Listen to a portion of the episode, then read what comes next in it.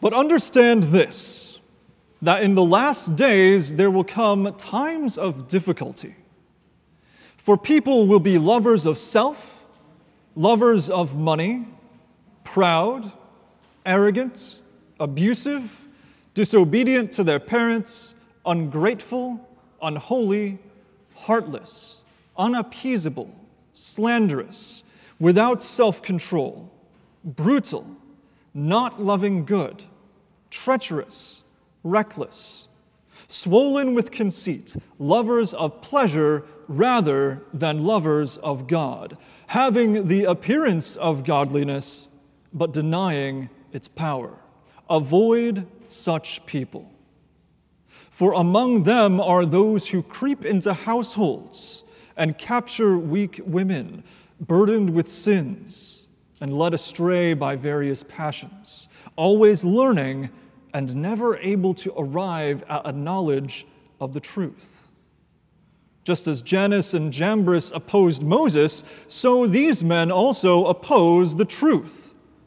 Men corrupted in mind and disqualified regarding the faith. But they will not get very far, for their folly will be plain to all, as was that of those two men. This is the word of the Lord. Let's pray. Father, bless us as we approach your word, that through it we may see Christ of whom it speaks. It is in his name that we ask this. Amen. Please be seated. Today we are continuing our sermon series in Paul's second letter to Timothy. And so far, Paul has spent the majority of this letter encouraging Timothy in his work of ministry. Things have largely been positive. But now, as we come to 2 Timothy 3, Paul changes his tone. He changes his topic a little bit. He begins talking about the last days. And when we hear that phrase, the last days, we sometimes think of the book of Revelation. We think about the end of the world. But what I want you to see this morning is that Paul isn't telling Timothy about something that's going to happen in some sort of distant future. When Paul says the last days, he's talking about this period of time in between Jesus' ascension to the Father on the one hand and his second coming on the other.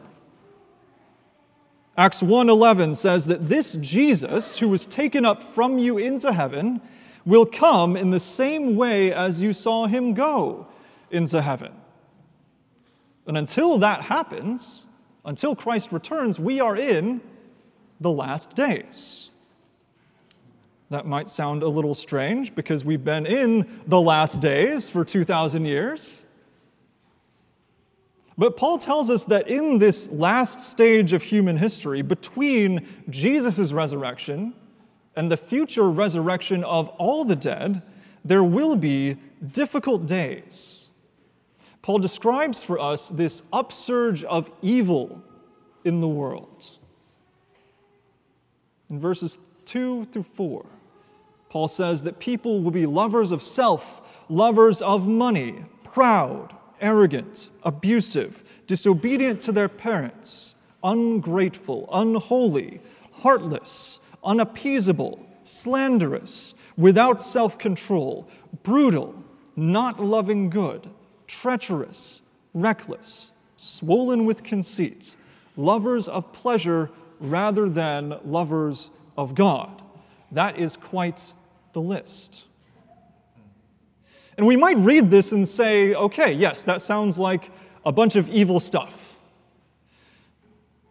But notice that Paul isn't just describing immorality in general, he's not describing generic evil.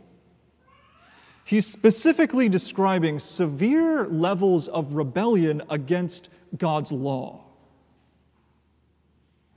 In Matthew 22, Jesus summarizes God's law in two commandments You shall love the Lord your God with all your heart, and with all your soul, and with all your mind, The second, you shall love your neighbor as yourself.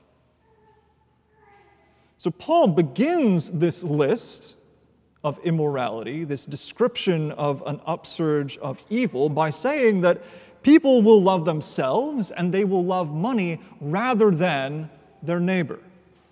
And he ends this description by saying that people will be lovers of pleasure rather than lovers of God. So, this upsurge of immorality that Paul is warning Timothy about isn't just generic evil, it is in contradiction to God's law. And this might not surprise us the idea that there's evil in the world, that people who are outside of the community of faith don't follow God's law. That shouldn't surprise us. 1 John 5:19 says that the whole world lies in the power of the evil one. But the problem is, Paul isn't pointing to evil that's out there in the world. He says, Understand this, that in the last days there will come times of difficulty. People will be lovers of self, lovers of money, lovers of pleasure rather than lovers of God, having the appearance of godliness, but denying its power. So, yes, Paul is describing evil in the world, but he's also warning Timothy that this evil will disguise itself as godliness. Timothy needs to avoid not just evil in general, but specifically avoid people who appear to be godly, but in reality live lives that rebel against God. So, this isn't about an obvious evil that's outside the church, but rather a hidden evil within the church. Paul goes on avoid such people, for among them are those who creep into households and capture weak women, burdened with sins and led astray by various passions, always learning and never able to arrive at a knowledge of the truth. Just as Jannes and Jambres opposed Moses, so these men also oppose the truth. Men corrupted in mind and disqualified regarding the faith. I want to be really clear about who Paul is discussing here. Who is Timothy supposed to avoid? Paul is not talking about Christians who sin. There are lots of places in Paul's letters where he talks about what we are to do with sin within the church. He talks about how Christians who are united to Christ still struggle with sin. That's not what he's talking about here. Paul is describing false teachers within the community of faith that use their knowledge and their power over others to deceive and enslave God's people for their own personal gain. Paul is talking about false teachers within the church. Let's look more closely. Verse 8 Paul compares these false teachers to Jannes and Jambres. Of course, we all know the story of Jannes and Jambres, don't we? Okay, maybe not. So, if you don't know these names, if you don't know who these guys are, you've never heard of them before, that's okay. They're not mentioned in the Bible. So, Jannes and Jambres are names that are given to Pharaoh's magicians from the story of the Exodus. So, you might remember this story. Uh, in Exodus 7, Moses and Aaron go to the court of Pharaoh, the king of Egypt, and they instruct him to release the people of Israel. Exodus 7 says that Aaron cast down his staff before Pharaoh and his servants, and it became a serpent. Then Pharaoh summoned the wise men and the sorcerers, and they, the magicians of Egypt, also did the same by their secret arts. But Aaron's staff swallowed up their staffs. Still, Pharaoh's heart was hardened, and he would not listen to them, as the Lord had said. So Moses and Aaron show Pharaoh the power of God, and Pharaoh's magicians imitate that power.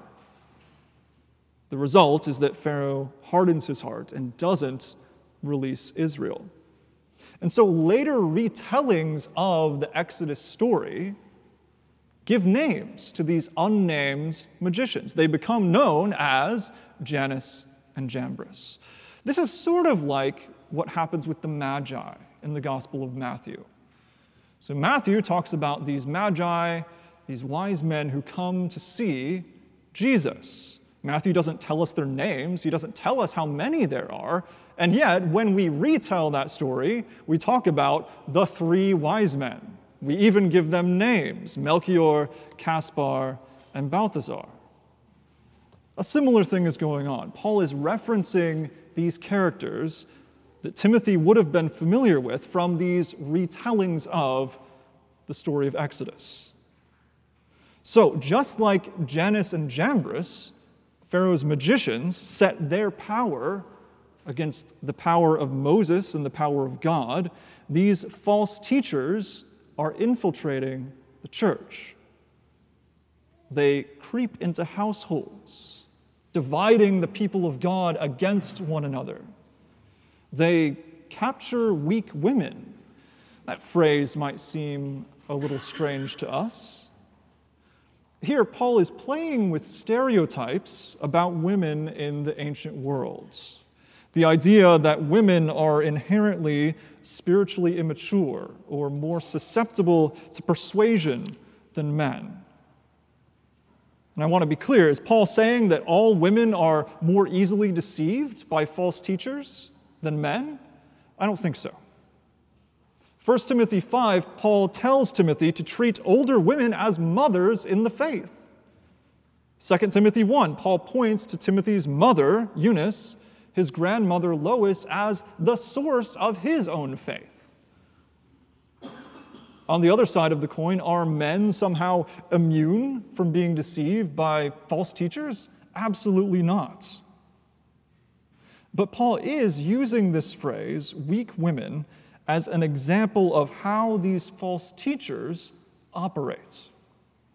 They specifically seek out people within the church who are vulnerable and spiritually immature to lead them away from the truth. Paul says that the victims of these false teachers are burdened with sins led astray by various passions, always learning and never able to arrive at a knowledge of the truth.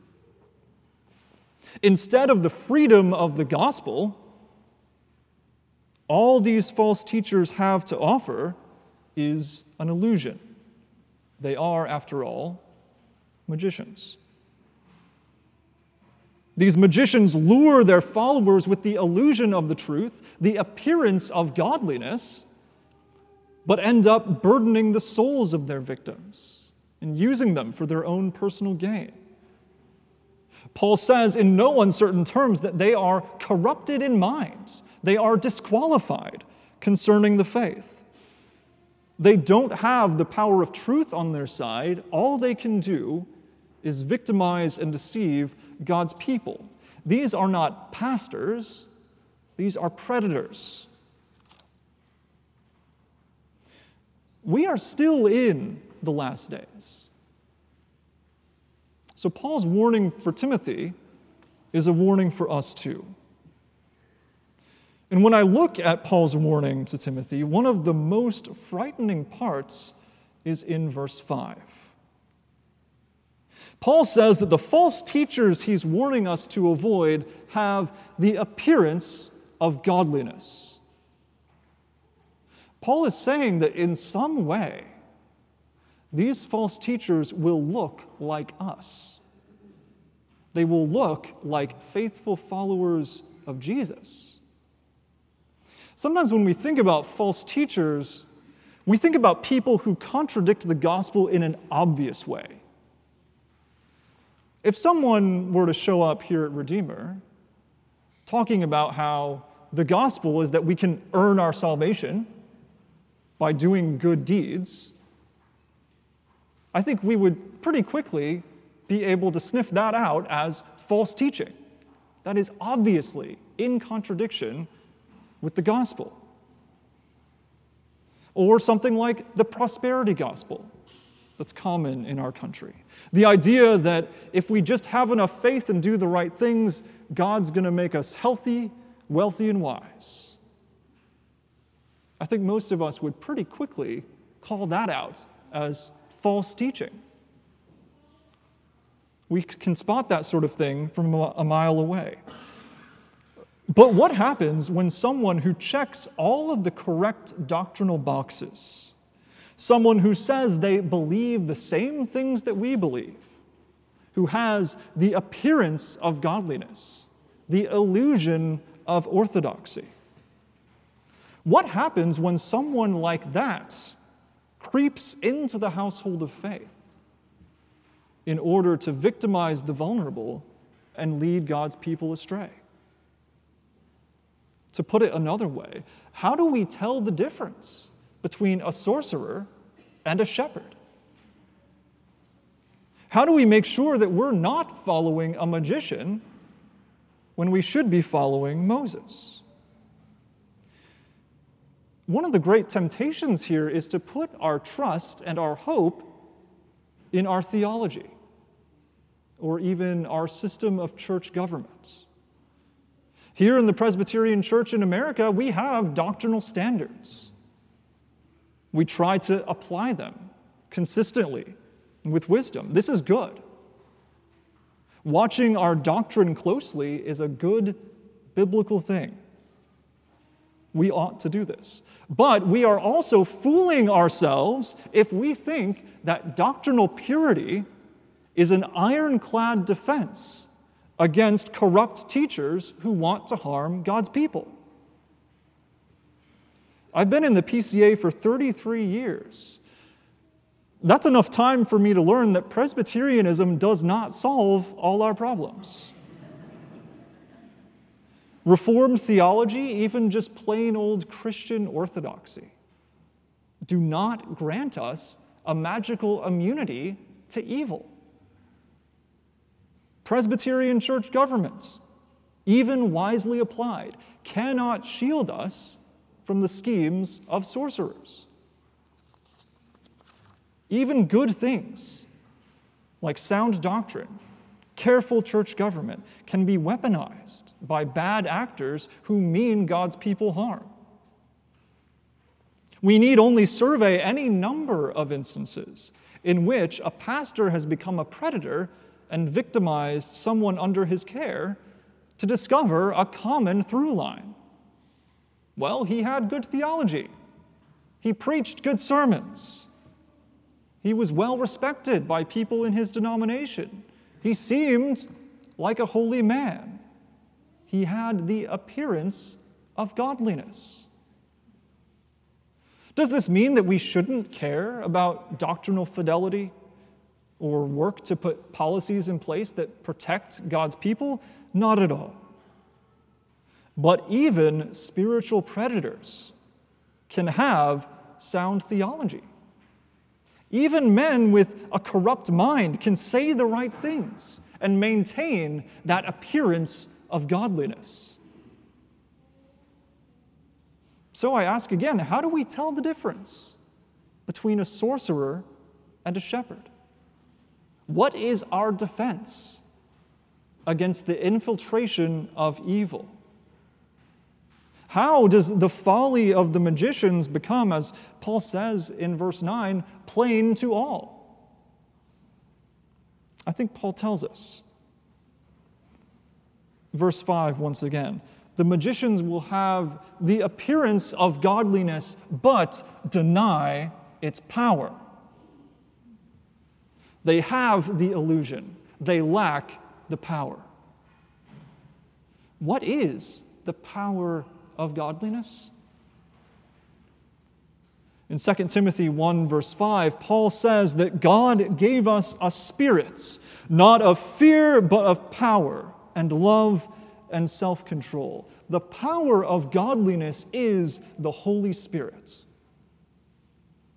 We are living in between Christ's ascension and his coming again. And until he returns, God is present among us through the Holy Spirit. It is the Spirit that empowers us not to simply claim Christ with our mouths, but to truly walk in newness of life as Christ's disciples. Just like in Pharaoh's court in Exodus 7, these magicians can imitate but not duplicate the power of God. You can't fake the Holy Spirit. This is why Scripture consistently insists that the character, the renewing, sanctifying work of the Holy Spirit in someone's life is vitally important for leaders in Christ's church. When we only look at the product of someone's ministry, we're going to miss the truth of their character. So, what does this mean for us as a church? How should we live so that we can make much of the work that God is doing through His Spirit and also resist the sort of predatory evil that Paul is warning us about? That's a really large question. It's a question that deserves much more discussion and reflection than I can offer in this sermon this morning. I can't give you the definitive word on this. But let me at least begin to address it in this way. When you become a member of Redeemer, you take membership vows. And if you remember here, you may not have thought about this in a while. The final vow that we ask prospective members to take goes like this Do you submit yourself to the government and discipline of the church and do you promise to study its purity and peace? I want to bring to your attention that last clause. Do you promise to study its purity and peace? That word study there is being used in kind of an old fashioned way. It doesn't mean study as in to study an academic subject or to gain intellectual knowledge about something. It means study, as in to earnestly desire and pursue. So, what we're asking members to agree to is do you promise to earnestly desire and pursue the purity and peace of the church? The reason I bring this up is to say that when we agree to come together as the body of Christ, here at Redeemer, we commit to pursuing the purity and peace of the church together. We make that our common cause. We commit to building up one another in Christ, to living peaceably with one another, to cultivating a culture of forgiveness and reconciliation, seeking the truth of Scripture together. And this happens not only here on Sunday morning, but in our life together throughout the week, in our small groups, in prayer meetings, in shared meals, families around their dinner table. And if you're a member here at Redeemer and you haven't yet fully engaged in that life of our community outside of Sunday morning, our pursuit of purity and peace together, I urge you to do so. The reason is this when we earnestly desire and pursue the purity and peace of Christ's church together, we deprive Satan of the opportunity to divide us with lies and false teaching. When we are looking past the appearance of godliness, when we are watching closely for the movement and work of the Holy Spirit, we make it that much harder for false teachers to victimize the vulnerable. And if you're outside the community of faith this morning, maybe you're not a Christian, or perhaps you're returning to the church after some time. You may be wondering if the church is a safe place to be. There's evil outside in the world, there's the potential for false teachers and danger inside the church, too. How can you have hope that the church will truly point you to Christ and not expose you to falsehood? The hope that the church offers is not ultimately a hope in the church itself. Our reading from Deuteronomy this morning reminds us that our hope is not in pastors, it's not in churches, it's not in denominations, but rather in Christ Himself. Deuteronomy says, Know therefore that the Lord your God is God, the faithful God who keeps covenant and steadfast love with those who love Him and keep His commandments to a thousand generations and repays to their face those who hate him by destroying them. I wish I could stand here and tell you that the church is bulletproof. I wish I could. That is a promise that I simply can't make. But God is a God who does enact justice. He is a God who does make and keep promises to his people. Christ has died for your sins, Christ has been raised for your justification, and if you put your faith in Christ, you receive an unbreakable promise that God will raise you to life again at the last day. And no matter what else happens, no matter what sort of evil attempts to infiltrate Christ's church, God will keep that promise. And the deposit of that promise is the Holy Spirit. One of the stanzas of the hymn, The Church's One Foundation, goes like this The church shall never perish, her dear Lord to defend, to guide, sustain, and cherish is with her to the end. Though there be those that hate her, and false sons in her pale, against the foe or traitor, she ever shall prevail. The way that the church prevails is not through teachers, whether faithful or false. The church prevails through the work of the Holy Spirit and the promises of Christ. And He will be with us to the end, even in these last days. Let's pray.